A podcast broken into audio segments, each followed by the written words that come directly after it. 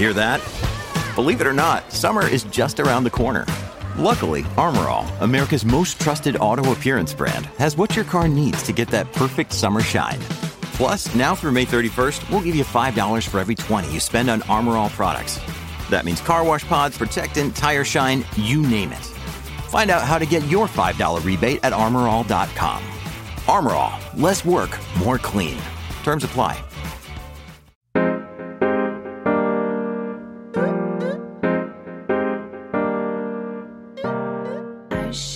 Welcome, welcome, welcome to the podcast that is always up to speed with Formula One. My name is Mark Hamilton. I am the co host and co producer of this Canadian, though we prefer to say America adjacent Formula One podcast. Today's a bit of a special show. Obviously, this year we've done some cool things, we've tried some neat concepts. Our interview series has been a huge success, and we really hope you've enjoyed them. We pioneered, we piloted the book club episode earlier in the summer, something we hope to start building on as we get into the winter season. Of course, we've done our race recaps all year with Mr. Tim Hauraney of TSN, as well as our weekly news show. What I wanted to do today, especially as we sit here, it's early December, the days are ticking away, is I wanted to reflect back on some of the episodes that resonated most with our audience. And I'm not going to belabor the point or drag out an introduction here because you're going to hear it again in a couple of minutes. But by far, one of the most popular podcasts that we did this year was a sit down with Seth Weitberg. And it was a podcast where he lent his industry, his producer chops, and helped us break down and understand the background in the decision making that ultimately brings Drive to Survive to our Netflix accounts in the spring of every single season. It was a lot of fun doing this podcast. We have already talked to Seth and we've committed to working with him again and doing an immediate reaction to season. I guess it's going to be season five, season six, who even knows anymore? But we're going to sit down with Seth and do a breakdown of the latest season in a couple of months. In the meantime, whether you've listened to this podcast before or not, it is a great, great listen and something that'll help you get through the holiday season. So if you're out for a walk, out for a run, out for a drive as you're on the way to the in laws to celebrate Christmas, I highly recommend you uh, click play and enjoy. Talk to you soon. Passion, drive, and patience. The formula for winning championships is also what keeps your ride or die alive. eBay Motors has everything you need to maintain your vehicle and level it up to peak performance. Superchargers, roof racks, exhaust kits, LED headlights, and more. Whether you're into speed, power, or style, eBay Motors has you covered. With over 122 million parts for your number one ride or die, you'll always find exactly what you're looking for. And with eBay Guaranteed Fit, your part is guaranteed to fit your ride every time or your money back. Because with eBay Motors, you're burning rubber, not cash. With all the parts you need at the prices you want, it's easy to make your car the MVP and bring home huge wins. Keep your ride or die alive at ebaymotors.com. Eligible items only. Exclusions apply.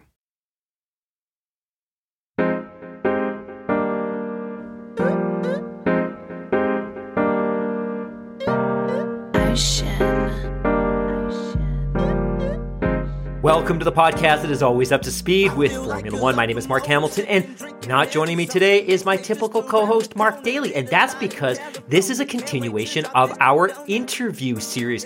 One of the commitments that we had made to everybody listening at home was that going into 2022, we were going to work to create far more content that we were spitting out last year. And to be quite frank, we were really, really proud of the work that we had done last year. But given the enormous appetite that all of you have for Formula One content, we want to do everything possible to deliver on that. As I alluded to a couple of moments ago, this episode is a continuation in our interview series. And joining us today is Seth Weitberg. Seth is not only an enormous Formula One fan, but he's also spent many years working in the TV and film industry. Seth is a writer and producer, originally from Boston. He now lives with his family in Brooklyn. Seth is the creator of Game Theory with Bomani Jones on HBO and was previously a senior writer for the Patriot Act on Netflix. Prior to that, Seth was co-executive producer for This Week at the Comedy Cellar and a staff writer for The Opposition with Jordan Klepper, both on Comedy Central. Included amongst his wealth of additional credits are the first three seasons of Comedy Central's Drunk History, for which he received two Emmy nominations. Seth's writing has been published in The New Yorker, Esquire, Chicago Magazine, and for many years he was the lead humor writer for the Chicago Tribune. His personal passions include his family, including his adorable dog, the National Basketball Association, particularly his treasured Boston Celtics, and cheeseburgers. Seth is joining us today not just because he's a huge fan of Formula One, but also because his television experience enables him to share interesting insights and understandings into how a show like Drive to Survive is produced and how certain key decisions are made around production and editing. Seth, welcome to the show. Mark, it is such a pleasure to be here. Thank you. This show has been so important in my journey as a new Formula One fan in the last year, and uh, it's just it's an absolute honor to be here. Seth, I cannot thank you enough for those incredibly kind words. And it means a lot, I think, really to both Mark and I if you feel that we've nurtured your passion for Formula One in any conceivable way. But maybe talk to me about what it was that drew you into Formula One originally. Was it that you had family that was watching, friends that were watching, or like so many other people, was it Drive to Survive on Netflix and your exposure to that program? So I think my my journey is probably pretty similar to a lot of listeners on the show. heard lots of people talking about Drive to Survive. I've always been a huge NBA fan, NFL fan, typical you know American sports fan. You know, never was into motorsports at all. You know, growing up like a you know a Jewish kid in New England, just had no point of entry or access to it whatsoever. Actively disliked the idea of getting into it. Just I, I, I couldn't relate to it at all watched the series, got totally hooked. I think the thing to me that jumped out is you know you have this incredible series that's well done that we're going to talk about today uh, and then transitioning to starting to watch the sport um, what became so clear to me is like it you have the sport elements of it combined with an engineering challenge which i sort of think it fundamentally is combined with a soap opera and those those three things together are such a potent mix. They are so unique, um, and I was totally hooked. Um, absolutely. I mean, granted, as soon as I started watching it, I had no idea what I was watching. The show in no way prepares you to actually watch the sport. Um, but I, you know, pick started picking stuff up. Obviously, started listening to stuff like crazy and got really into it. I think um, so. I watch it typically on ESPN here in America they'll have the Sky Sports broadcast, and then I'm also a you know a, a an F1 TV Pro subscriber as well. So, you know, what I find myself doing now is actually watching it on TV and then I'll have an onboard up on my phone and then trying to be listening to the race engineers, you know, um, at, at, the exact same time. And um, it, has been an amazing journey. And, you know, it's been a a tough journey in uh, the respects of been asking my wife and family to tolerate more sports uh, on. Um, the one thing I wanted to quickly share, though, that has been really fun in our house that I'm sure I am not the only one doing, but that I would encourage anyone to try if they are wanting their family to get more on board with it if they're if they're currently not in on it is what we do here is I have a 2-year-old son and we're always looking for stuff to do on the weekend my wife and I with him. So now what we do is whatever country the race is in that Sunday, we will commit to sort of researching and you know, creating whatever like breakfast, brunch, lunch situation is native to that country here at home. So if it's, you know, Monza weekend, we'll find an amazing Italian bakery here in Carroll Gardens in Brooklyn, uh, you know, or, um, Sochi, we went down to Brighton Beach, found a Russian bakery, got little Ponchik donuts, you know, and then Sunday we have a big a big spread. Um, and so now my family's in on it too for the for the sugar at the very least. Seth, I love the fact that you're using food to bond with your family and help create a community of Formula One in your house. I do have to ask though, the Canadian Grand Prix returns this year for the first time since 2019. What will you be buying on that race weekend? Wait, you tell me. What is it? What is a typical Canadian breakfast?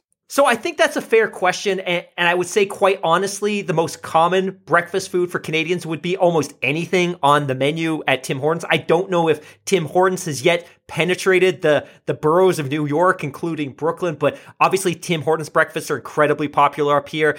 Probably from a typical stereotype perspective, you know, pancakes, waffles with maple syrup is probably very, very popular. Although I think because of the calorie content, it's not something that people would eat every single day. But I think those are a couple of good options for you. Now, before we move on, I do have to ask you a question. You're a huge NBA fan. Your team, the Boston Celtics, are absolutely surging, led by a monster, an otherworldly superstar like Jayson Tatum, who is probably a lock for an all NBA roster spot this season. Who do you think is going to come out of the NBA's Eastern Conference? Is it going to be Miami? Is it going to be Milwaukee? Is it going to be Boston? Um, I want to I want to pick the Celtics. I think I would stick with the Bucks right now.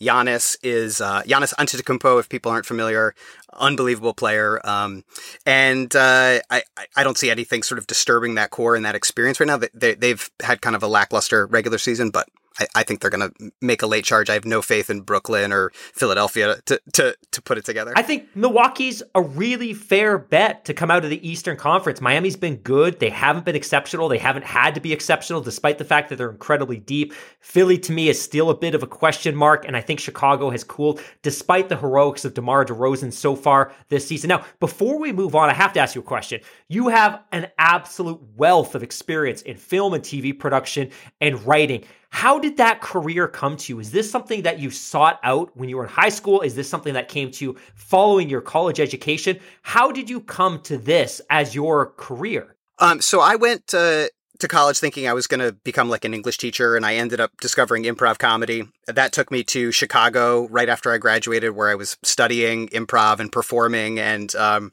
became a touring company member at this theater called the Second City. I don't know if you've ever heard of SCTV, was an old Canadian t- TV show, but those folks, um, and um, sort of just fell into performing and writing from there. And then I, I think after a number of years of of doing both of those things and sort of the perfunctory SNL auditions and that kind of stuff realized that it was the writing grind that I appreciated and enjoyed so much more than the performing grind, you know, which you, you figure out quickly uh, if performing, you know, for cameras for you when you're on your like 15th commercial audition of a week, um, like shilling for soap or something.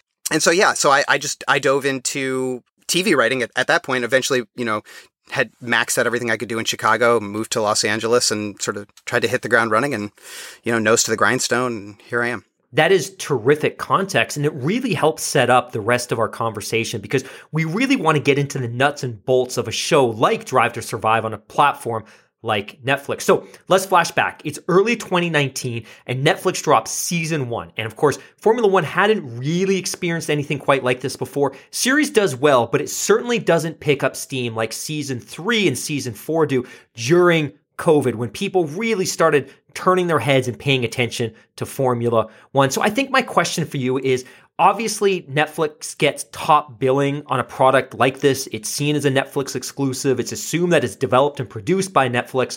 But this one's a little bit more complex than this, that, right?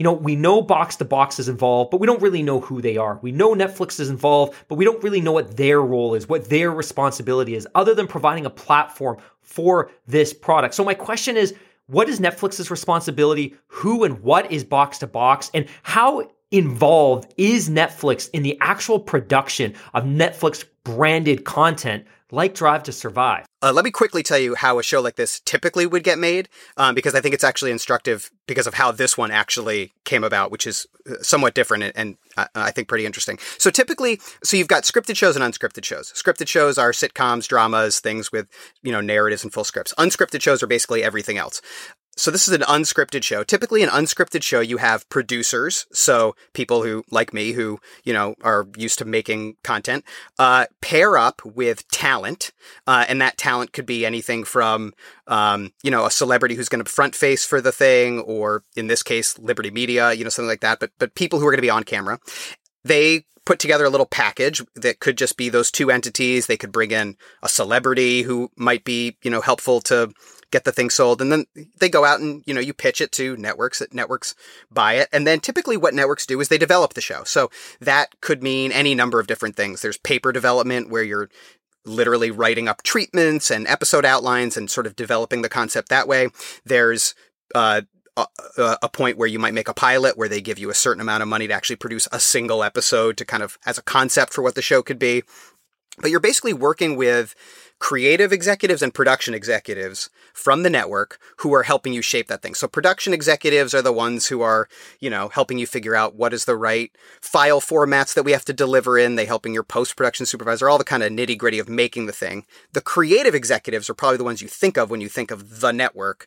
They're the ones helping you figure out sort of what this thing would be about and, and where the show might have emphasis and what the format might be. And there's basically this kind of ongoing dialogue. That's sort of like typical with how a show would get created. Here, with Drive to Survive, so this is my understanding of the genesis of the project. James Gay-Rees, um, who is was one of the executive producers on the show, he is a real deal top flight documentary filmmaker. If you've never seen um, Exit Through the Gift Shop, his first film, go see that movie. It's incredible. Senna, I'm sure your listeners are familiar with. Um, uh, Amy, uh, about Amy Winehouse, unbelievable documentary, Oscar-winning documentary. So he won an Oscar, he's won a BAFTA. This guy is is is is not joking around. So he apparently meets uh, Red Bull folks at an event, and now you may or not remember around this time there was another show on Amazon Prime with Zak Brown called Grand Prix Driver, uh, which uh, is worth watching. It's not great, but it's it's interesting. It's it sort of feels like the the grandfather of this program in some ways. I don't know if it actually influenced or not. But that conversation happens between James Gay-Rees and Red Bull. They decide, let's do a series about Red Bull. They go to, to Liberty Media on F1 and communications folks at F1 say, we're already talking to networks about possibly doing one with much broader access. Look, uh, if that deal goes down, why don't you produce it? So the you in that is James Gay-Rees and his partner Paul Martin, who's another producer. The two of them together are box to box films. So production companies can mean a ton of different things. It could mean a single person like me. I have a production company, uh, but it's just me. Uh, there, and it can also mean full scale, you know, uh, companies that have in-house editors, in-house line producers, um, in-house post-production, all that stuff. So this started with sort of the two of them and they build out from there. F1 does the deal they let James Gay-Rees know, hey, this is a go. That is like right at Melbourne. So James Gay-Rees gets a crew and they just like go. Now, the only people they knew at the paddock were the Red Bull folks. So the reason why you get so much Christian Horner in season one is that's really who they knew they could sit down with. They knew he was a dynamic character. Um, they quickly find Gunther Steiner. They immediately are like, well, that guy's a character. that quote is out there. And they basically just start building up relationships from there. The reason I think this is so interesting and so important is they skipped all the development. They skipped all the steps where the companies are saying, well, maybe it could be this and maybe it could be this. You know, th- this is not an expensive show to produce. We can talk more about that later. But like, for Netflix to say, like, here's your approved budget, go, they show up with cameras and they're figuring it out on the fly. I think that really opens up their eyes to figuring out like what is interesting here. Who are the interesting characters? Let's let this this show come to us. James Gay and Paul Martin were not hardcore F1 fans. They were like I think casual fans. And so it makes it much easier to sort of see what casual fans might like in it. And they have all these instincts as documentary filmmakers and storytellers to glom onto the narratives that exist in there and really pull those out and make those sharp. So they had to start really quickly. And that's why I think you see some evolution as it goes. Now, to answer your question about Netflix in general, um, Netflix is typically not really involved that much in the production of a TV show, and networks are not really that involved. They approve a budget, they cut the checks, and then they're basically giving oversight once that development phase is done. So it really means different things at different networks, and it really means different things with different creative executives. They're all different. It's a very fluid relationship because technically the network holds all the power, but they respect the creators. They're definitely going to respect someone like James Gay-Rees and they're going to want to give him creative control. That's why they they are giving him the money. Um, and so typically, I'd, I'd say like Netflix, they would absolutely weigh in on cuts. You know, when when you're starting to cut episodes, but I think a lot of it is like they're they're acting almost as a proxy for the brand as a whole and what Netflix wants to be. And then they're also acting as a proxy for the audience. So, like, first line for any of those folks in giving notes is like, is something confusing? Is something not making sense? Let me just point that out so they can fix that. And then there's just like broader goals of what Netflix wants to do with their content, which they might give them information about. It's the sort of thing, you know, it's really typical showrunner stuff is like you get a note from the network, you don't want to take the note, you figure out how to address the note. It's a really fluid and dynamic relationship. But I, but I do always cringe a little when you hear people talk about like Netflix does this and Netflix does that. Um, of course, typical TV producer shilling for the other TV producers, but it really is box to box that is are are the ones who are making the show. I think sort of with the partnership of Liberty and F1, who's get who, who's giving them all the access and and um, you know uh, probably helping them set stuff up with teams when when necessary. That's a fascinating story, and frankly, not one that I was actually aware of. You know, based on your experience in the industry, when you go back and you watch season one, is it abundantly clear to you that the agreement for the show was struck on the eve of the season and that this team, the production team, all of the talent involved in bringing this together were really working on a really aggressive timeline and maybe wouldn't have had the opportunity to prep in the way that they would normally have done so? No, I think it's pretty incredible. I mean, I, I bet if you go back and look at some of those season one episodes now, it's pretty obvious compared to sort of they've formatted it a, a little bit more.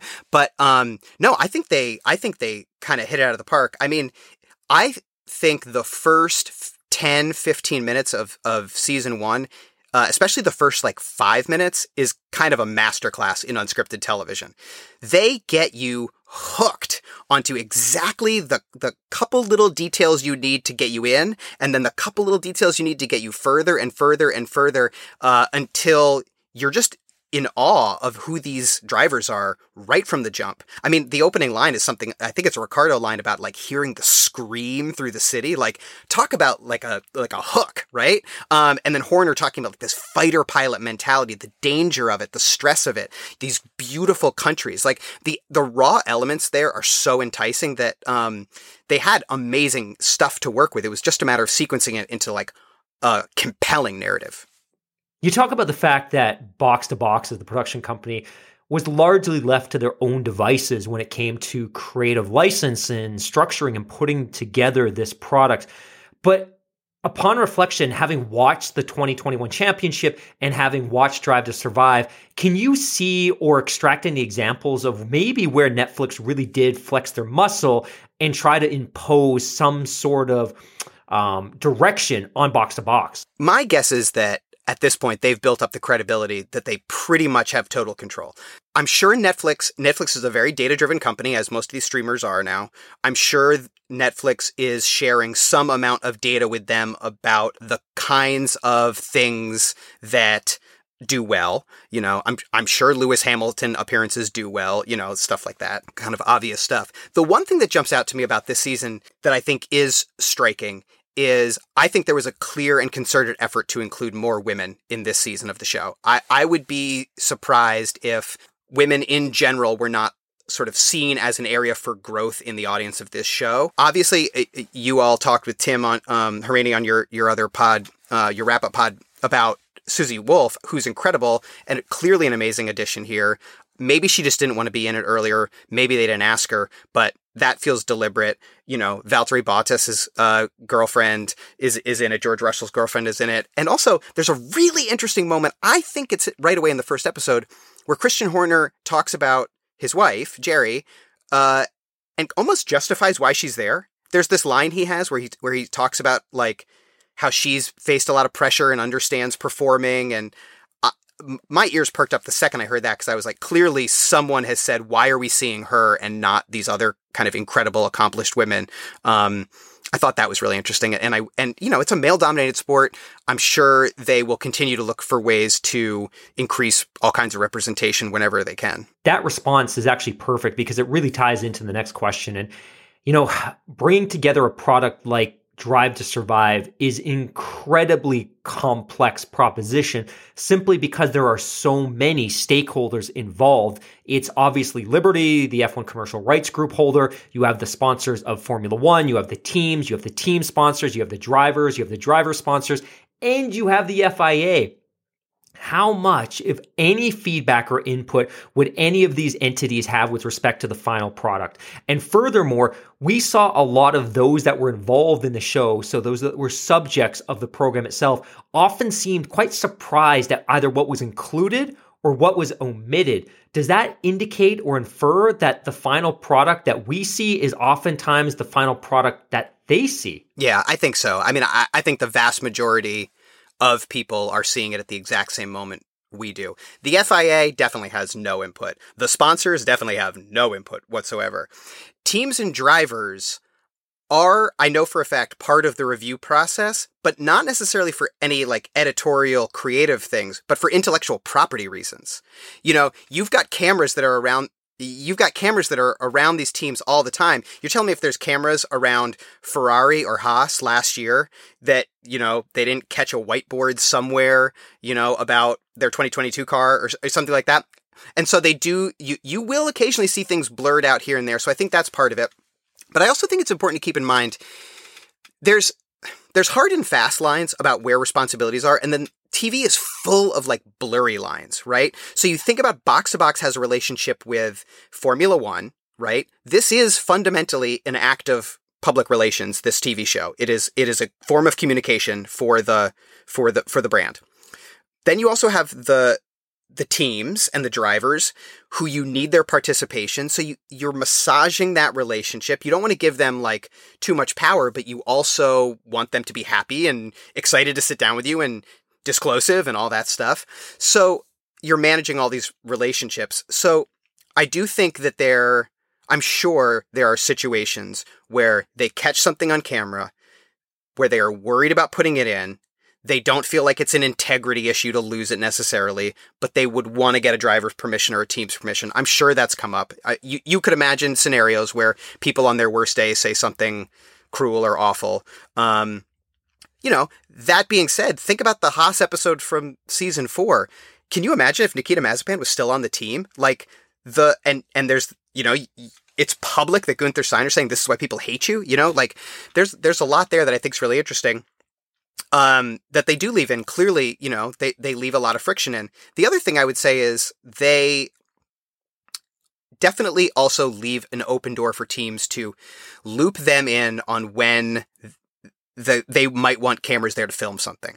I'm pretty confident that Mercedes or Toto gave a heads up to the camera crews when they are going to tell George Russell that he's on that team. That is like a special moment. They want it memorialized. They want that thing part of the show, you know? So I think stuff like that is, is definitely, um, you know, part of the conversation.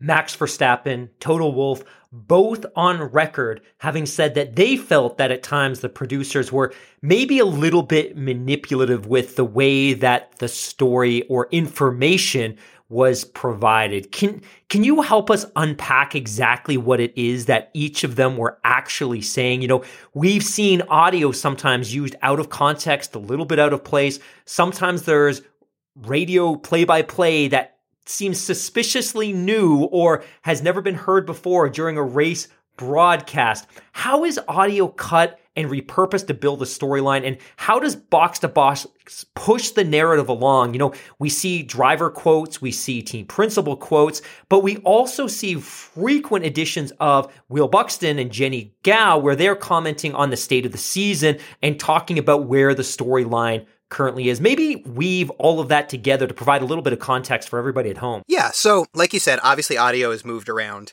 but I think it's always within the spirit of how these people feel. Like, I don't, I don't think there's anything where they're like, there's pure invention, but you could see how on the other side, if you were the one saying it, and like, hey, clearly that thing I said about how important the championship is to me at the beginning of the season, they used, you know, at the end of the season, uh, it, it can mess with your head. I've seen that happen to talent before and and it warps your perception of what this thing is. But I think the important thing to remember is these filmmakers are not inventing anything. They are spotlighting things, but they're not like creating anything whole cloth. And the reality is no one would want to watch the show where you didn't highly edit people. Because really only like highly trained media personalities are the ones who are really good at speaking in condensed, articulate sound bites. So you also have to remember you only have so much time in a TV episode. Every word is really purposeful. Every second is valuable real estate. So you need efficient storytelling. So sometimes, you know, that might be as simple as, you know, a team principal, uh, one day saying, you know, or I'll use a specific example, you know, Christian Horner saying, you know, that he's suspicious of, uh, you know, um, the way in which Mercedes is, you know, developing their car or something. Not that the show ever gets into engineering, but just as an example. Um, you know, he, he might say that, uh, in five words one day and then give a rambling monologue about it a, a, another time. Uh, but you want to use that little five word part and, and, and, and swap it in over. It becomes a little bit like, do you remember magnetic poetry? Where you would have the like, you know, words on your refrigerator and you can sort of move them around and, and make new poems. Uh, sometimes uh, editing, you know, f- for an unscripted show can be a little bit like that. I'll, I'll give you an example actually. So I, I produced this show called Drunk History for Comedy Central. If you're not familiar with the show, we would get someone very, very drunk and they would tell a history story and then we would cut it down and reenact it with, with actors lip syncing them. They would be about a six minute story. We would film with them for about five hours. So there's this point where eventually you just have this kind of like pile of language. And every single word that they said is potentially script. You know, there's a reason why those interview setups all always look the same. And the team principals and the drivers are rarely wearing different things. They want to be able to swap those things around interchangeably. So again, I can understand why it's you know, disconcerting for, for the drivers, the team principals, when it seems like that manipulation is happening. But I think it's all in the interest of telling the most compelling version of the story and the one that I think is accurate emotionally, even if it doesn't always, you know, feel that way to the drivers. Um, eh, you know, when you're laying out an episode, there's these storytelling boxes that you have to check, right? Like, there's exposition, you know, okay, this week we're in Bahrain or whatever it is.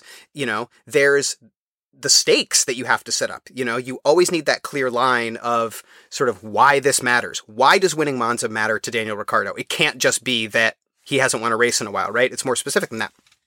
And I think you mentioned, uh, you know, Will Buxton and Jennie Gow. They, to me, are much more a function of the production than anyone else. Uh, I can't prove this, but I'm fairly certain they are going in at a couple points throughout the season, especially at the very end of the season, to help, you know, uh, pave over any gaps in the script. Uh, I'm fairly confident they are. They, you know, uh, I'm pretty sure Will Buxton's an F1 employee. I'm, I'm fairly certain those producers are going and saying, "Great, can you please say this about?" you know, Silverstone. Can you please say this about the importance of this race or that driver or this rivalry? so I think that that that that's happening there. The, Toto quote specifically, I, I, would love to talk about for a second if that's okay. The the the because I actually have it in front of me. He uh, and I think it's worth breaking down. He says, It's scary how much we let them in. You hate to see yourself in there. They create a spin to the narrative. They put scenes together that didn't happen. So he's kind of saying four different things there. The first part about it being scary to see yourself in yada yada, that's anybody who's ever heard their voice like on an answering message. You know, I'm sure when you first started doing podcasting, you're like, My voice, you know, like I'm sure I will listen to this and, and feel this, the same thing about my obnoxious voice. But the, and, and, and also I want to say, just, you know, sensitively, Toto's been very forward about his mental health. Uh, I'm sure seeing yourself in, in that context is a challenge, you know, and so uh, there's that component of it. About creating a spin to the narrative, it's like I said before, I think they're highlighting narratives, you know, they're highlighting things that are already there and taking away the context. So all that's left is that clean narrative. Again, on Drunk History, we would do the same thing. You have this infinite swath of events in history, but to make it a compelling narrative, you have to carve a line through it. You know, you have to hit the, the points on the graph that give you that clean arc. So I don't think that's spinning. I think that's, again, like I said, punctuating things and, and, and, and giving them weight. And then putting scenes together that didn't happen. I think that's, he's just talking about the transposition of audio. Now, now the Max thing is very different because he talks about faking rivalries. I'm sorry. Uh, his tension with Daniel Ricciardo in season one, uh, I'm sure it was more complicated than we saw on screen, but it was not fake. Uh, his conflict with, with Esteban Ocon, you, you can see the footage. He shoves him, right? Like no problem. And and he's commented on like Daniel Ricciardo and Lando in this last season. I'm sure Norris and Ricciardo are actually chummy. I'm sure they're good friends. Uh, but there is undeniably a tension that exists in that relationship, and I think by shining a spotlight on it, the, the filmmakers are not saying this is the only substance of that relationship, but they, but I think they are saying this is an aspect of the relationship. And what these guys are really talking about is the idea of like your edit, you know, air quotes. Like in, in reality TV, this happens all the time. Is like you get a good edit or a bad edit. You know, in uh, if a show like The Bachelor, you have people who just get really wholly edited to be villains. I don't think this is that extreme, but um, it's certainly there. And I'm sure when you have much broader context about people, um, things seem off, even though as a viewer, it's just what makes compelling television. Seth, why don't we take a pause, take a break, pay some proverbial bills, and get back to this conversation in just a couple of moments. When you need mealtime inspiration, it's worth shopping Kroger, where you'll find over 30,000 mouthwatering choices that excite your inner foodie. And no matter what tasty choice you make, you'll enjoy our everyday low prices, plus extra ways to save, like digital coupons worth over $600 each week. You can also save up to $1 off per gallon at the pump with fuel points. More savings and more inspiring flavors make shopping Kroger worth it every time. Kroger, fresh for everyone. Fuel restrictions apply. Another day is here, and you're ready for it. What to wear? Check. Breakfast, lunch, and dinner? Check. Planning for what's next and how to save for it? That's where Bank of America can help. For your financial to dos, Bank of America has experts ready to help get you closer to your goals. Get started at one of our local financial centers or 24-7 in our mobile banking app. Find a location near you at bankofamerica.com slash talk to us. What would you like the power to do? Mobile banking requires downloading the app and is only available for select devices. Message and data rates may apply. Bank of America and a member FDIC.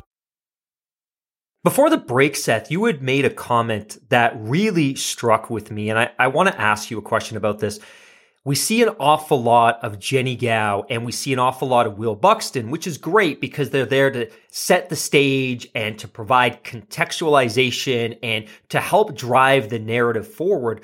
But my assumption had always been that they're there adding value as the season progresses, being recorded incrementally race after race. And my assumption was always that it was the same for the team principals and the drivers that those were being picked up in real time. But now that I think about it and based on some of the information that you've provided, it makes a lot more sense that Will Buxton and Jennie Gow are maybe recording their segments post-season post-season to fill in some of those gaps. So does does that make sense? Am am I Am I reading this right that the driver's team principals, maybe they're being interviewed in real time as things are happening, but Jennie Gow and Will Buxton, maybe they're being tapped into postseason to help fill in some of those gaps that they weren't able to fill with on track footage or interviews from team principals or drivers? I don't know exactly, but I do know that it is almost certainly not when it would appear in the progression of a season. So there's, if you pay close attention to Will Buxton,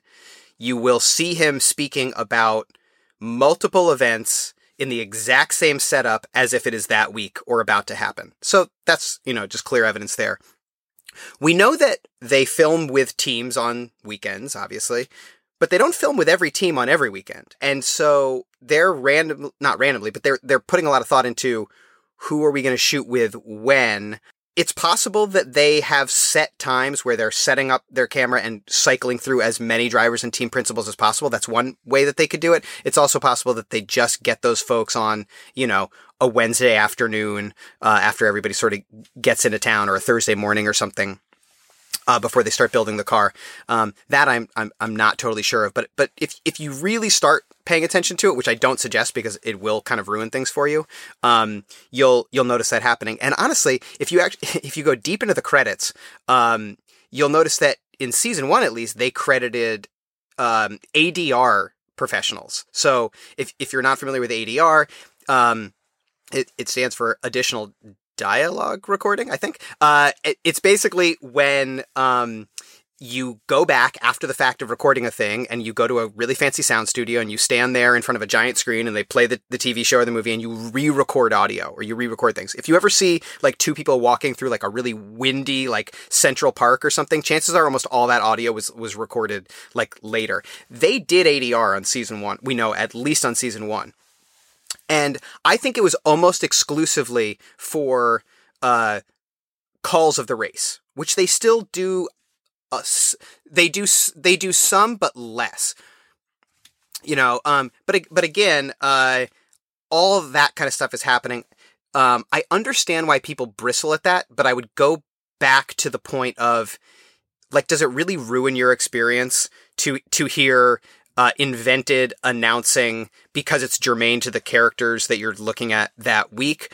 Um, I think you would probably rather have that than sort of a less refined, less you know um, specific version of of the show.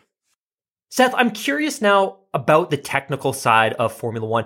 I think most of our listeners know that Daly and myself are based out of Vancouver. What you may not know about Vancouver is that it's one of the biggest film and television hubs in all of North America.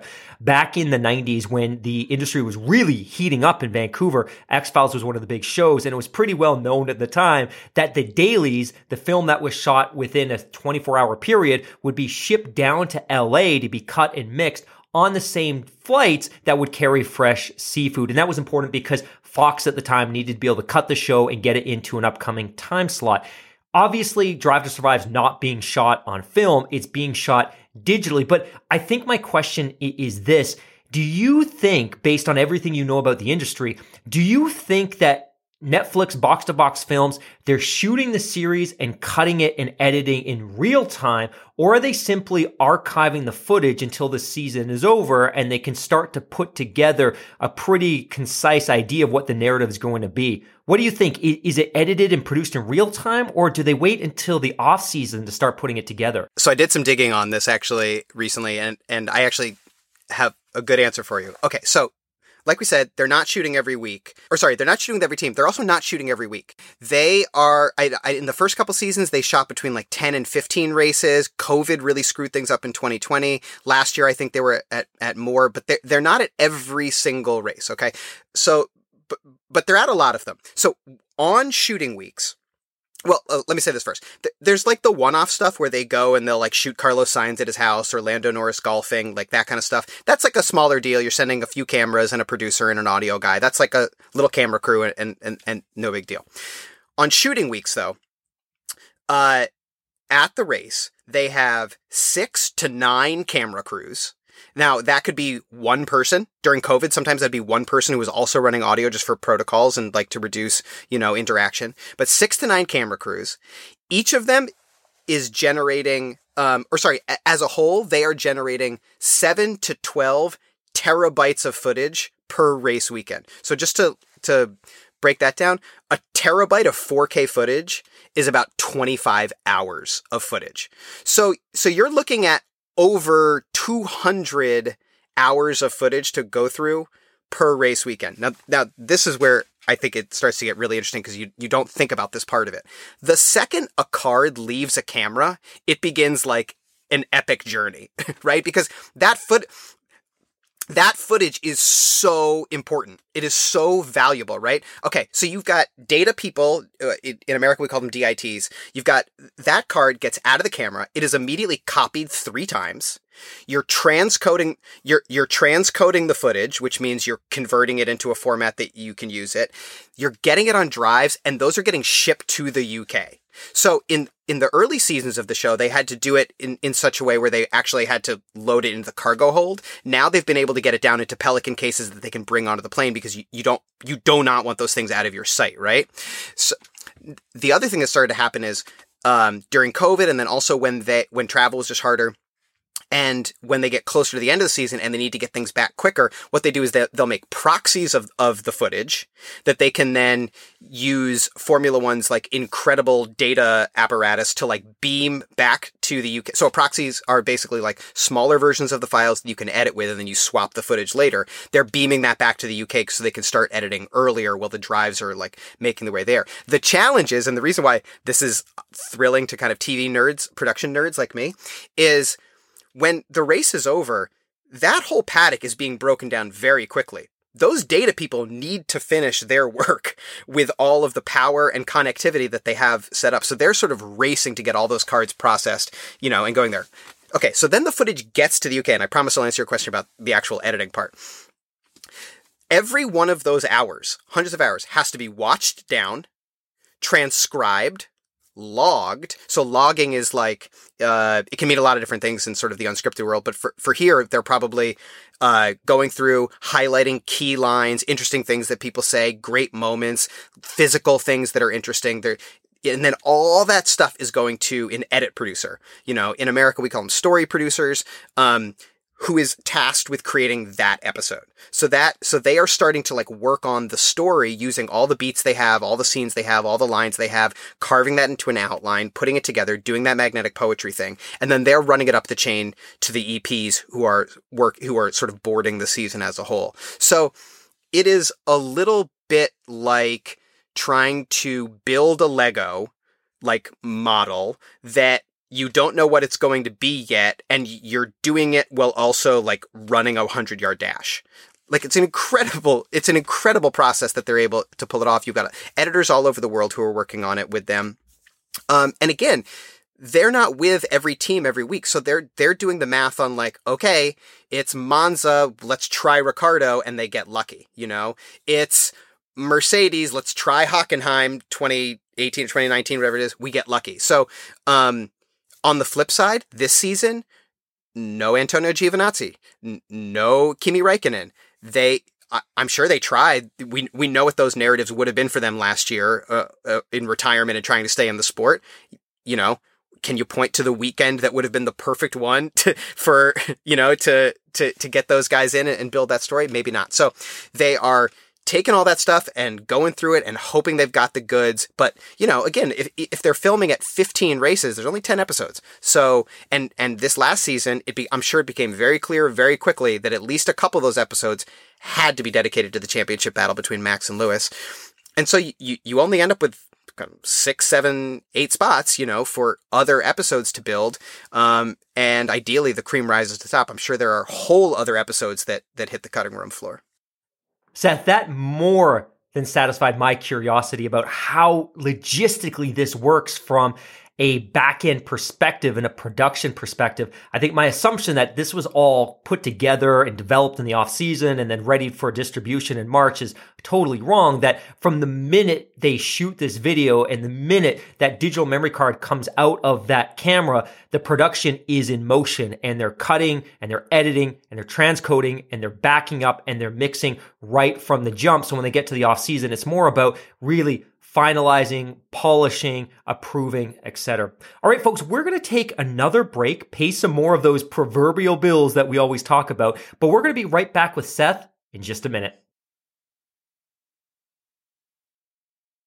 Welcome back to the podcast that is always up to speed with Formula One. My name is Mark Hamilton, and joining me once again, our special guest, Seth Weitberg, we were just discussing the mechanics and the back end process involved in bringing a production like Drive to Survive to our TV screens every single March. And it was really enlightening, especially for me, because I've drawn so many assumptions about how a production like this is actually created and, produced.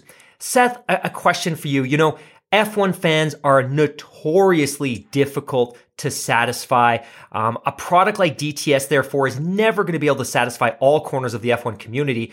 Each season, despite presumed monster ratings, there have been a litany of criticisms and critiques of the production. Speaking now, speaking as somebody that has experience behind the camera, do you find yourself sympathizing or supporting the decisions of the producers, or perhaps believing that maybe they should have made different decisions during production and the editing process? No, I'll shill for the producers every time. Like I said before, the the I mean the, the hard thing I think for F1 fans to hear is like this show was not and is not really made for you. I think the assumption that the producers made from the jump was F1 fans will be interested in this because at the end of the day, they already know what happened during the season. They know about the flexi wing. They know about the DRS gap in, in the in the Mercs rear wing. You know, it's like it they don't need to have that stuff rehashed. What F1 fans are going to geek out about hopefully is like, "Oh, when uh when Masi tells Toto Wolff it's only a motor race, he doesn't hear him at first. And he's got to turn to someone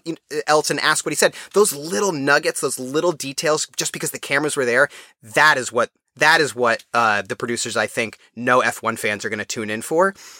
They are making the show for a broader audience. Like I said before, Formula One to me is a sport combined with an engineering challenge combined with a soap opera. Drive to Survive is just the soap opera. The doing the kind of just like recap on the season would not really be that interesting, especially in previous seasons. I mean, think about like if you really followed the the drivers championship, you know, for the last for for seasons 1 through 3, it's not a really compelling story at all. And I think you know, we think of this as a docu series. The reality is Drive to Survive is a reality show. And and the distinction you know, a lot of times these things can be semantics and the lines get blurred a lot these days, but typically a docu series is concerned with like the whole product. It's NFL Hard Knocks on HBO. It's uh, you know, that's a docu series that's covering the whole preseason. We care about narratives that are sort of all encompassing to there. Reality show typically they're episodic. we care about the arc that happens from the beginning of that episode to the end of that episode. And sometimes there's threads that are linear or that are sort of narrative throughout an entire season. But on the whole, they're not concerned with connecting those things. That's really what's going on here. The, they're taking all the footage that comes in and just going, how do we make the most heart pumping, exciting, compelling, uh, emotional episode of television possible. And the reality is, it's obviously working. So you can pick a lot of nits with it, but like the Netflix effect is real. Um, I don't need to talk about that too much. You know, you guys have and, and other people have really well. Um, and the the fact that I am a Formula One fan is entirely because uh, I was pulled in to the emotions and the stories of the people that are there. You know, we were talking basketball before.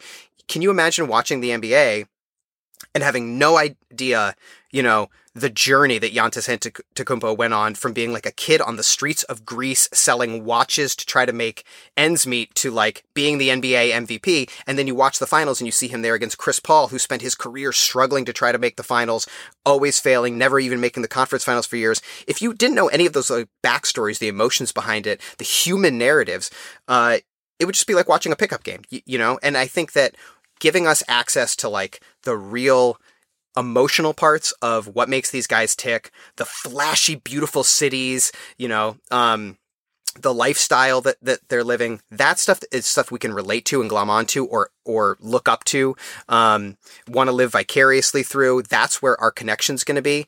And what Formula One was hoping and what's been proven perfectly is that has pulled us over to the sport. And then I can start going, okay, how does qualifying work? What's Q2? What's tire degradation?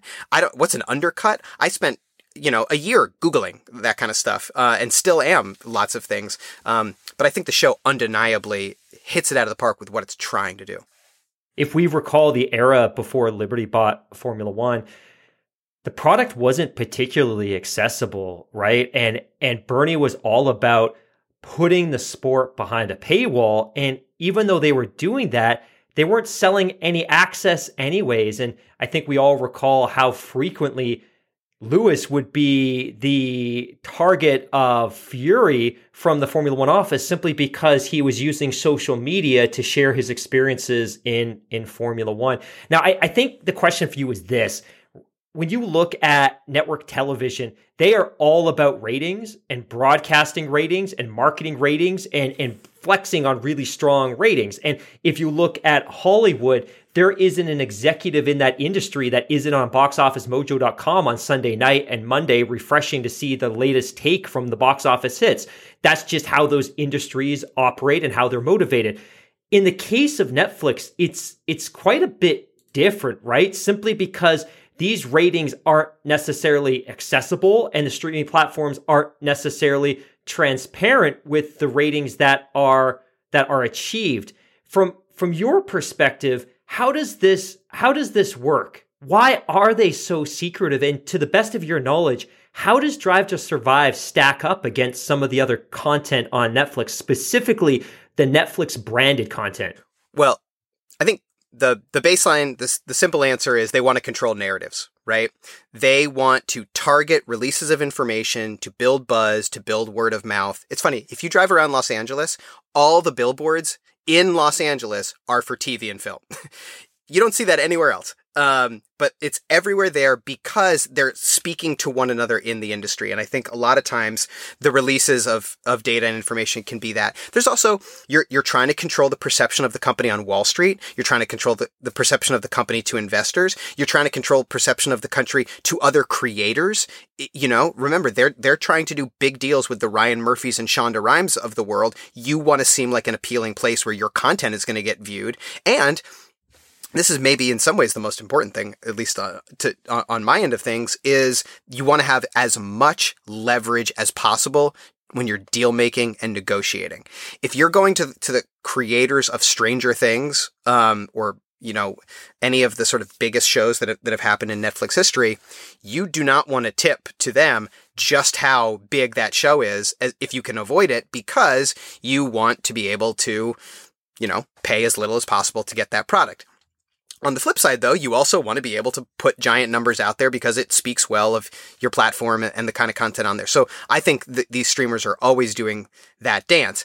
Now, uh, as far as how Drive to Survive did, again, we don't know exactly. A public number that is out there is that in 2021, 50 million people over the course of the year watched Drive to Survive. Sounds like a lot of people, but let's look at those numbers just for one second. What does it mean that a person watched Drive to Survive? Well, we don't know if there is is still exactly their metric, but at one point, Netflix was public with the fact that that a, a person, quote unquote, watching Drive to Survive meant they watched at least two minutes of an episode. So we all know from TV watching that there's many times where you watch three minutes of something and then change it. So that number is not super reliable. But also, uh, 50, they did 50 million in 2021. Stranger Things during its last season did 25 million in three days. Uh, season three of of Drive to Survive was not in at least based on you know weird reporting and numbers that are kind of out there. If you dig a little, uh, not in the top 80 uh, programs for that year. Crushed by shows like Friends reruns and Paw Patrol and Bridgerton, you know, uh, and Squid Games shows you you definitely have heard of and that are Netflix originals. So it's a huge show. Uh, it is an important show for the F1 community. It is not as important to Netflix as it is to everyone else involved in making the show.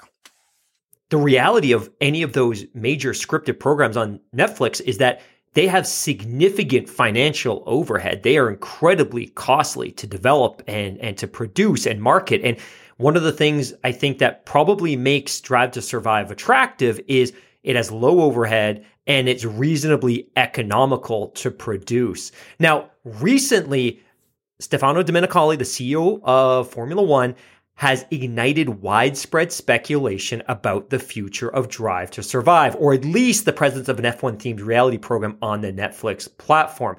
And I quote, if it's becoming just a different way to speak about F1 without adding or giving to the F1 platform any added value, maybe I think it's better to renegotiate and see with Netflix and with other partners what could be a possibility to something different in the future. My friend, what what is he saying here? Is this negotiations? Is he trying to develop leverage? What is he trying to articulate in these messages that he's been sharing with the media? No, I think you're dead on. I think this is a negotiating tactic. I think he's trying to get leverage in a deal where, frankly, uh, F1 does not really have a lot of leverage. Like, we know for a fact that they're shooting season five right now. Uh, and I'm fairly certain they do not have a deal in place yet to do season six.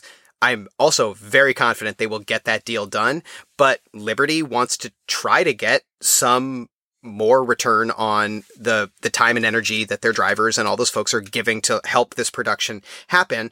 Um, but Netflix really, at the end of the day, does not need this show, and they want to keep it a cheap show. Like you said, the most expensive parts of productions are the talent, the producers, the above the line producers, writers, and locations. They're not paying for locations. They're not paying for writers.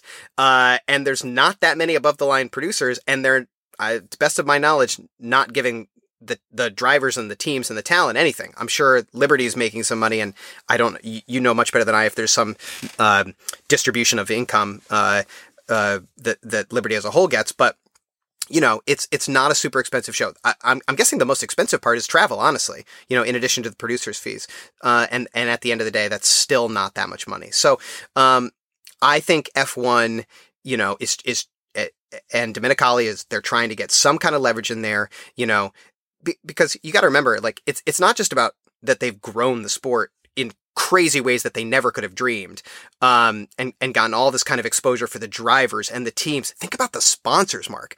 If you are going back to Aramco and re-upping your deal and you can say, hey, 50 million people see your name every single time we cut to this track and that track or Rolex or, you know, wh- whoever it is, B- BWT, I mean, that is unbelievable exposure for, ev- and the teams can do the same thing. You know, I have no no uh, question that that Haas or every other team that needs sponsorship at any point will be able to line it up easily because of that show. Back in 2019, both Ferrari and Mercedes opted out of participating with Drive to Survive. And originally it's it's understood or reported that Ferrari opted out because they wanted to focus on their car, believing that they had a shot at the championship. Mercedes followed suit because they didn't want to give up a competitive advantage to Ferrari, given the fact that they were going to be their principal competitor during that championship. But what we saw in the most recent season that documented the 2021 calendar was the fact that the ultimate driver's champion in Max Verstappen opted not to participate. Obviously, it left a void, and the producers at times seemed to leverage Christian Horner quite heavily to to fill that that void. But from a production perspective, does this put the producers box to box at a particular disadvantage what kind of complexities does this add to a program that's really trying to capture the competitive spirit and the human element of the Formula One World Championship? Why do you think some folks would opt out? And does this possibly take away from the program in a meaningful way? Yeah, I mean the currency of the show is access.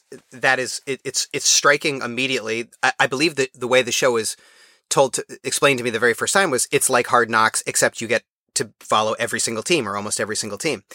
Obviously, there was some Christian Horner fatigue. The internet has been very vocal about that.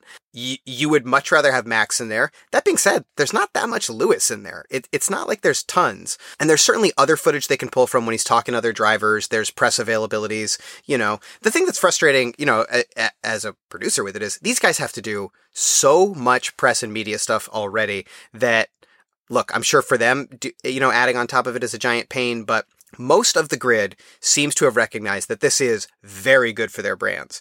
I'm sure that Danny Ricciardo is selling a lot more all good, always, you know, uh, long sleeve shirts and, you know, helmet collections and enchanté collections, every, you know, thing, thing that he does there. I'm sure that Lewis Hamilton is thrilled that there is more attention on the, the Hamilton commission and all of his efforts, you know, with with charity and representation, it, it's not surprising to me that some of them haven't wanted to be a part of it because they're just they're sportsmen. They they don't want to be distracted. I totally get that. It would absolutely be a problem if more of them started to duck out. I also wouldn't be surprised if that started to happen if F1 and Liberty said, "Okay, well, this is a new press obligation. They could totally write it into their deals that this that, that it's an obligation. I don't think that's actually going to happen, but I, I think you can get creative as a producer. I definitely think that they they tried with this last season to you know any time there was a glimpse of Max, I'm sure they were logging that to, to include it. But you you'd hope that in the long run everyone would would still recognize how good it is for all of them and actively participate. Certainly, I don't think anyone can dispute the fact that in many ways, Drive to Survive was the fuel that really stimulated the growth and the explosion of interest in Formula One in the United States in particular. We're not seeing the same boom of interest globally, but certainly in the United States. With, with your background in TV and film production, if you were handed the reins to the program moving forward, they said, Hey, look, season five is yours, season six is yours. What would you do differently? How would you frame things? How would you uh, take a different approach to putting this production together? Oh, wow. That's a great question. Well, I certainly wonder if there is a way to get more footage where you can cross board things and try to break episodes without we're, we're giving more of a sense of a linear narrative through the whole season. I think that really would help F1 fans feel like it's it's uh you know, more of sort of like a season as a whole as opposed to these like little weird random chunks. And I and I think that there are more people in and around the paddock and in and around these teams that I think would be interesting to hear from and who have connections to things. Like Lewis Hamilton's physio coach, I, I forget her her name, but like she's there with him every moment I'd be fascinated to know how she sees events and, and things. Anything you can do to obviously increase representation on the show would be great, I think. But, but I, like I said before, I think they're trying to do that.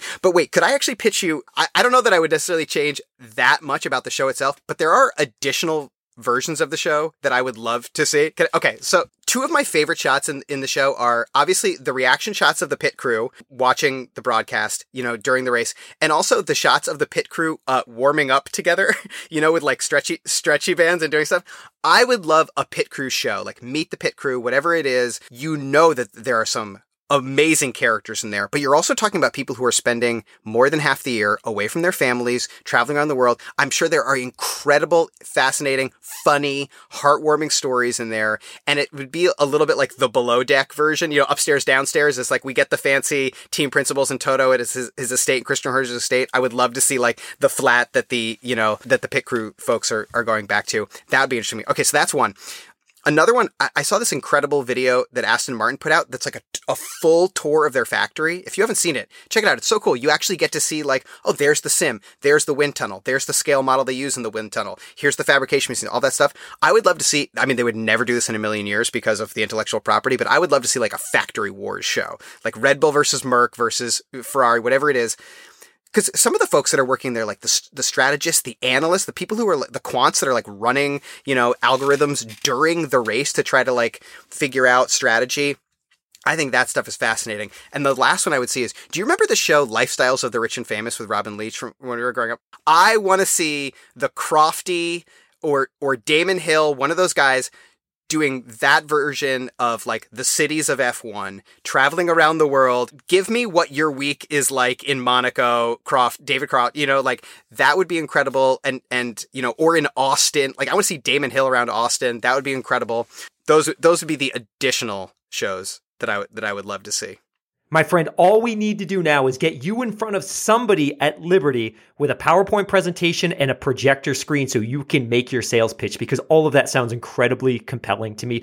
But that said, I've seen every season of Selling Tampa, Selling Sunset, Shahs of Sunset, Keeping Up with the Kardashians. So maybe I'm not the best metric of what the general public would enjoy seeing but it sounds great. All right, let's take one more quick break. And when we come back, we're actually going to pivot a little bit. And you have some drive to survivor Gen DTS type questions for me that you're curious about. So let's take one more break, pay some of those proverbial bills, and we'll be right back.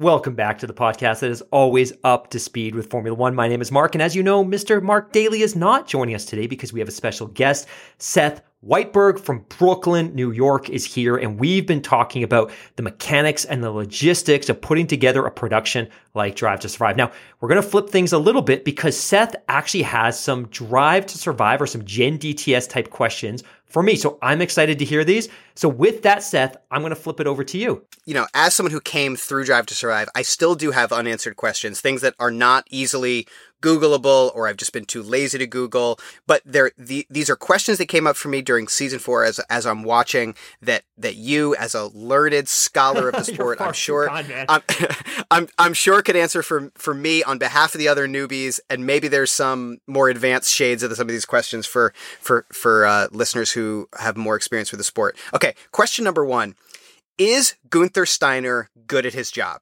Because Everyone at Haas seems to get blamed, whether it's the drivers or the sponsors or Gene Haas, um, except for him.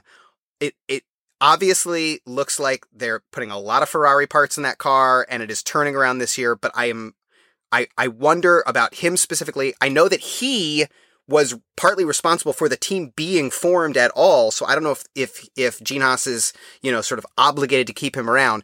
But from what you can tell, from what you know, is he good at his job? Look, for me, I don't believe he is, and and bear with me a little bit. I think for starters, we're going to learn an awful lot about Gunther Steiner this fall when that book that I alluded to earlier comes out. Elizabeth Blackstock is writing that phenomenal book called Racing with Rich Energy How a Rogue Sponsor Took Formula One for a Ride. And I think this book should give us some pretty solid insights into how that team actually operates. Now, in a perfect world, I think the team principal should be should be responsible principally for everything that's happening at the factory, that you would have an entirely separate team that would be working on the marketing side of the business and would be working on selling sponsorship. I think what we've learned, even in the last season of Drive to Survive, is that Gunther seems to be involved in both sides of the business. He's involved in the operational side of the business, but he's also very much involved in the sales side of the business. And that might just be a byproduct of the fact that this is a team that's running on a shoestring budget. Now, if he is involved in the sales side of the business, then he absolutely needs to be accountable for not only the debacle that was the Uralkali sponsorship and the driver that was a byproduct of that relationship in Nikita Mazepin, but he also needs to own some of the responsibility for the rich racing energy fiasco because that was an embarrassment not only for the team, but for all of Formula One.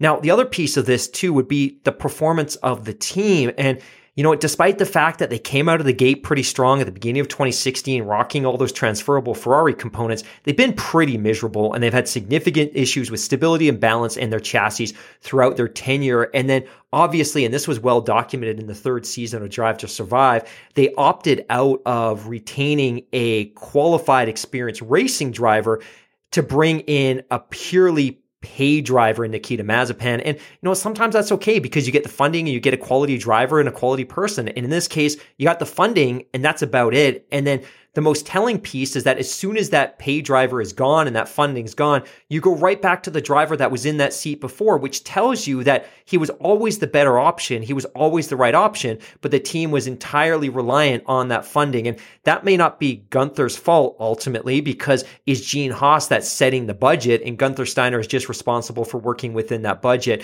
But I really do put the blame on Gunther. Now, I think one other thing that I would add or one other caveat that might be important to acknowledge here is in mid 2019, let's call it duck a duck, Ferrari got caught cheating with that power unit. And I won't get into the details of what I think happened there.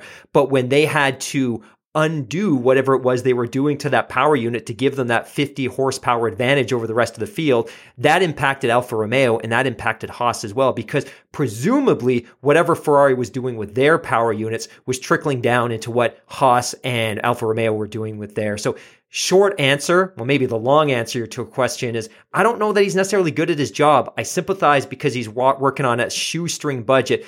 But at the same time, this team is just consistently surrounded in chaos. And for that, I think he needs to own at least some of the responsibility.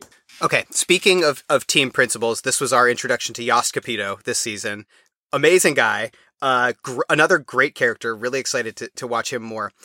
I have heard of rally car racing in season four, when they showed just a tiny, quick bit of it when they were introducing Yas, uh, it made it clear to me that I actually have no clue what it is. What is rally car racing? Should we all be watching it too? Because I think it kind of looked incredible.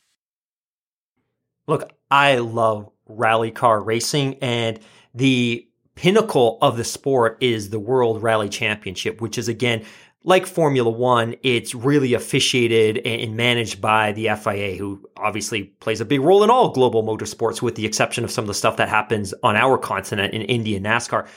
WRC is phenomenal, and it's phenomenal for a couple of reasons. One of which is that, unlike Formula One, the cars that these folks are driving in the championship are intentionally very, very similar to what we would see on the road. In fact, if a manufacturer wants to enter a car in the WRC, they're obligated to sell a version or a variant of that car on dealer lots across the planet. And they need to be able to sell a certain quantity of those units to be able to qualify to race in the World Rally Championship. And I, for whatever reason, after all my years of following motorsports, I can still not say this word properly, but they basically need to homologate their cars, meaning that, hey, you know what, Mr. Mitsubishi or Mr. Mitsubishi, if you want to enter the championship with a Mitsubishi Lancer Evolution, you know what, you need to sell a variant of that car on dealer lots and you need to be able to sell X number of units to be able to enter the championship. So for that reason, you'll often see cars in the WRC championship, in the World Rally Championship, that are very similar to what you might actually see on the road around you.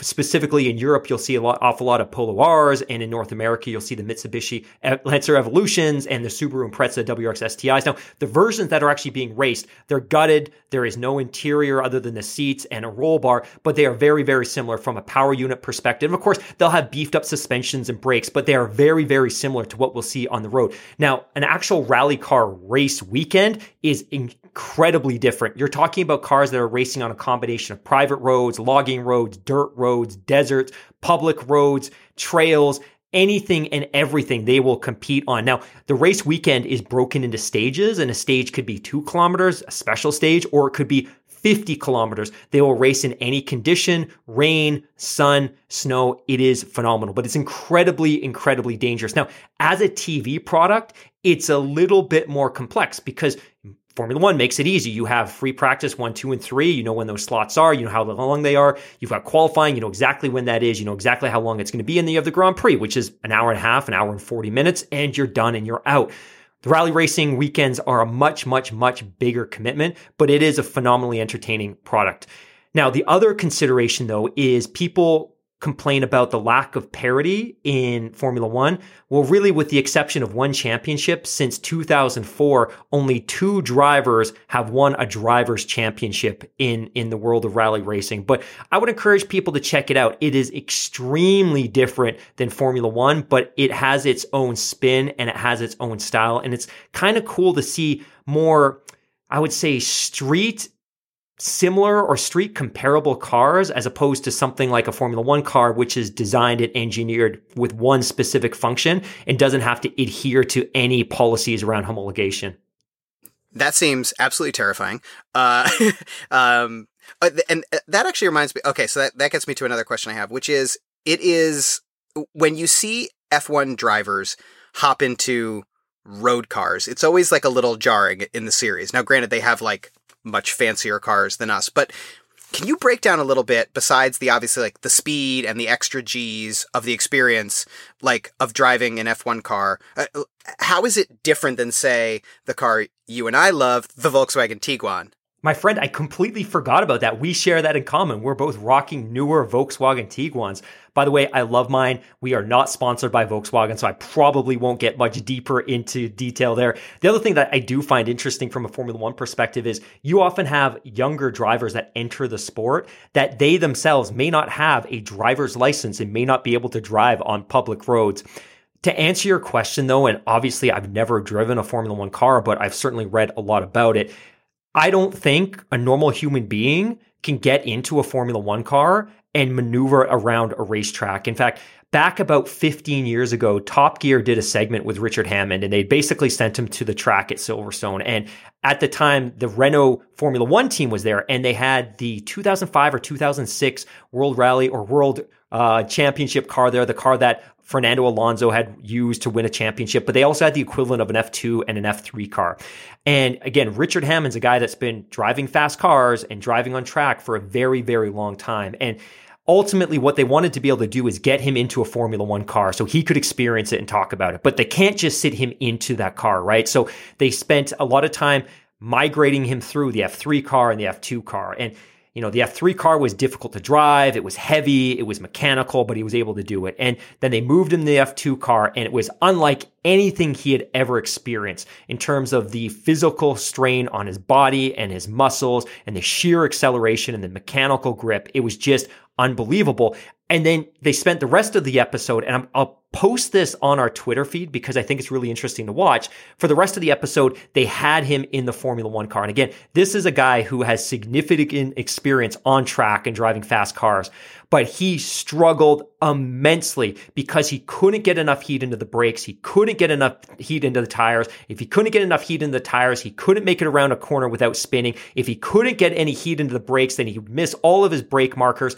It was a disaster, but it just really reinforced what an immense skill and talent it is to pilot these cars, not only in the sense that you need to be able to process a ton of information in real time, everything that's going wrong around you, your shift points, your brake points, uh, all the competition, the data that's being fed to you by the team. But there are massive physical strains on the body, unlike anything that you or I have ever imagined. Like we talk about the aerodynamic, I would say, features of the car and the fact that these cars are generating downforce specifically so they can take corners at incredibly high speeds. Well, the body wears all of that that brunt, all of that strain, and it goes through your neck and it goes through your muscles. And there's reasons why so many of these drivers spend an eternity in conditioning, working on their core and their cardio. And you see these videos, and we've seen it in Drive to Survive, where they're working with their trainer and they're pressing against elastics that are pulling on their neck muscles because they need to prepare and train their neck and they need to train their muscles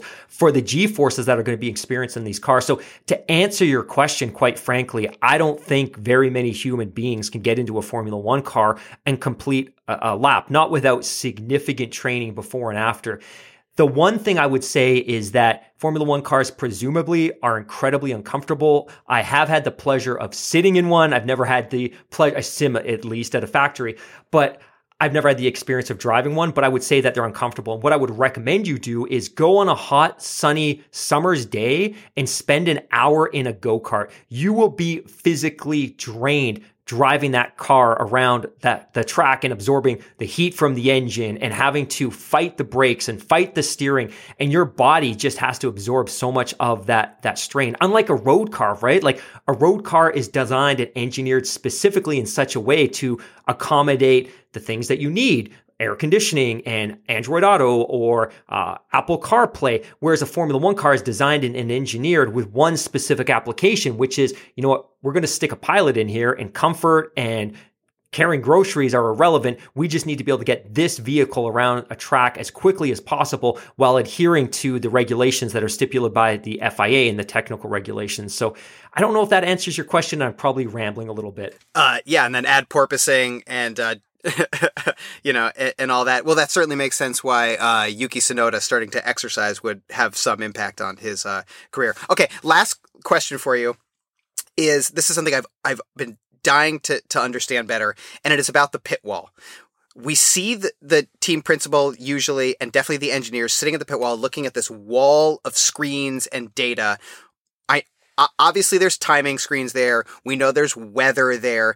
It also seems like they're the broadcast is there. Are are they just watching the broadcast in addition to all their information? Um, what else is on there that we wouldn't think of or wouldn't expect? Um, you know, y- you'll see Christian Horner with like a keyboard in front of him. Like I, I can't even imagine what what they would be what they would be typing when when uh, they say to an engineer when the driver says to an engineer check this tire or that tire is the engineer doing that? Is someone back at the factory doing that? Break down like just what is that sort of like wall of screens doing and what are the indi- sort of individual responsibilities for breaking it down? So that's a really good question. I, I think the first thing we probably need to understand is there's typically i think five individuals that would be sitting at the pit wall. And they would be responsible for things like you'd have one person that would be focused on sporting regulations. Are we on side with the FIA? You would have somebody else that would be focused on weather. You'd have somebody else that would be focused on vehicle reliability, the health of the vehicle during the course of the race. Typically, you'd have the technical director if that he or she is at the race, and then of course you would have the strategy manager or a team principal. So you've got a number of different people with a number of different roles looking at different aspects of the race. Now, what's really key to understand is that most of the data that they are looking at is either being requested by them of the team back at the factory I would call that for the sake of this conversation, just say it's mission control, or it's data that is being pushed to them from the factory. So you've got a team at the factory. They're monitoring all the team radios. They are looking at data. They are looking at telemetry. They are trying to extract as much valuable information from the competitors as possible. They're looking at track conditions and they're feeding all of that data into the pit wall. So the people there, whether they're responsible for strategy, whether they're responsible for making a decision around vehicle reliability, whether they're responsible for any other R, they're getting the information that they need to be able to make the decisions that they need to be able to make. When are we going to pit? When are we going to change tires? What are we going to do if it starts to rain? What are we going to do with respect to, uh, I would say, a sporting regulation violation from another team, et cetera, et cetera, et cetera. So one, they're pulling information out of mission control at the factory. And then the team at the factory is also pushing valuable information to them. The other thing that's really interesting to know is when you look at the team back at the factory, they're also running countless and endless models and simulations because they're trying to predict outcomes based on inputs that they're pulling from data and telemetry in the vehicle and sensors at the track. So they need to be able to help the team and the pit wall make informed decisions. So for instance, if the weather's going to cool by five degrees over the course of the race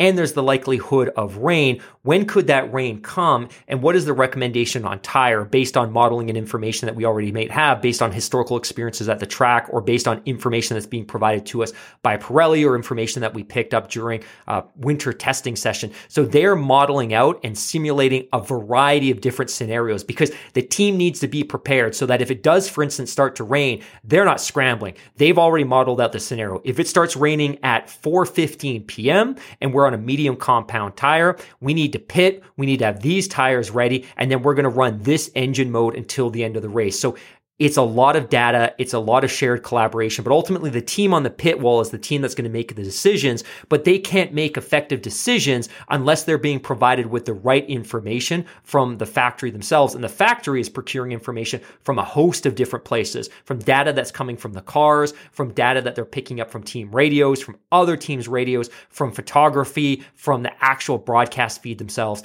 And then to be fair, the folks on the pit wall are often just watching the sky feed. They're watching tele or they're watching weather broadcasts. They're looking at a lot of the same data that we are. What we're not seeing and what they will never share is the information that they're using to inform race decisions. It certainly gives Sky Sports and the broadcast team this odd bit of power. I mean, to be able to be able to control what you're seeing. I mean, uh, you know, y- you have the ability to see where all the cars are on the track and things like that. But you know, um, that's an unbelievably heady responsibility, I would imagine, for the, the TV producers there. I'm always thinking about the people that are producing uh, that that broadcast. That's interesting. I look at the clock now and realize, Seth, that I've had you for a good hour and a half, and I really cannot thank you enough for giving us so much time today. I think our listeners are going to find your insights and your explanations of how a show like Drive to Survive is ultimately produced and brought to a streaming platform near us uh, to be very, very informative and very, very interesting. Now, before we go, I, have got a couple of questions for you. One, I'd love to know your early your early prediction for both the driver's title and for the constructor's title. Obviously, that Italian team is looking pretty good as we're a couple races into the championship. And then the other question is for anybody that might be interested in following you on social media or checking out some of the work that you've produced in the past, one, where can they find you on social media? And two, where would you recommend and what would you recommend that they check out on a streaming platform or TV network? Oh, that's great. Um, uh, my early prediction that I'll make with my head is I think Ferrari's extra time in the wind tunnel and development time, I, I, I see them at the very least winning the constructors. Uh, we'll see if Perez can, can, uh, get Red Bull, you know, up there. But my heart wants to say that Merc will figure out some upgrades at, at Imola and get in the race. I mean, the idea of having a three team battle that is comparable to the two team battle we had last season would be incredible. So, uh, you know, we were talking about basketball before. There's a very famous moment where the Miami Heat rip the heart out of the San Antonio Spurs in game six of the NBA finals. And then, you know, the Heat go on to, to win that. And then the San Antonio Spurs were just like on a rampage the next season to get revenge for that. That is, is what I want for Lewis this season. I don't know if it'll happen, but fingers crossed for that. And where can people follow you? Where can people check out some of the great work that you've produced in the past? So I am at Seth Weitberg on Twitter. W E I T. Please holler at me. I am always dying for more people to talk to about Formula One. Yeah, it, go back and check out um, the show Patriot Act on on Netflix that we made uh, with Hasan Minhaj. Many of those episodes are still you know, current and timely and interesting. And then, um, yeah, please go check out Drunk History. You can find most of that stuff online. Uh, there's three episodes of that that I was actually also a, a, narrator on that I got incredibly inebriated and told stories about Dolly Parton and the founding of the LAPD. And those are fun too. So check them out. Seth, and with that, I cannot thank you enough for joining us today. This was sensational. I got everything out of this conversation that I wanted to get out of. For me, it was insightful and informative, and I hope that all of our listeners found it to be the exact same, which I'm sure they did. For those of you listening, thank you again. This has been another episode in our interview series, part of our efforts to create more content for the 2022 year, bring more useful insights, information, experiences to you. If you're enjoying the interview series, please reach out via social media. We'd love to hear your feedback. And also, and this is a big favor that both Daly and I ask, if you're enjoying the podcast, if you can give us a review and a rating on Spotify or on Apple Podcasts, it means the world to both of us. So, with that, we're going to wrap this up. Thank you so much for joining. Until next time.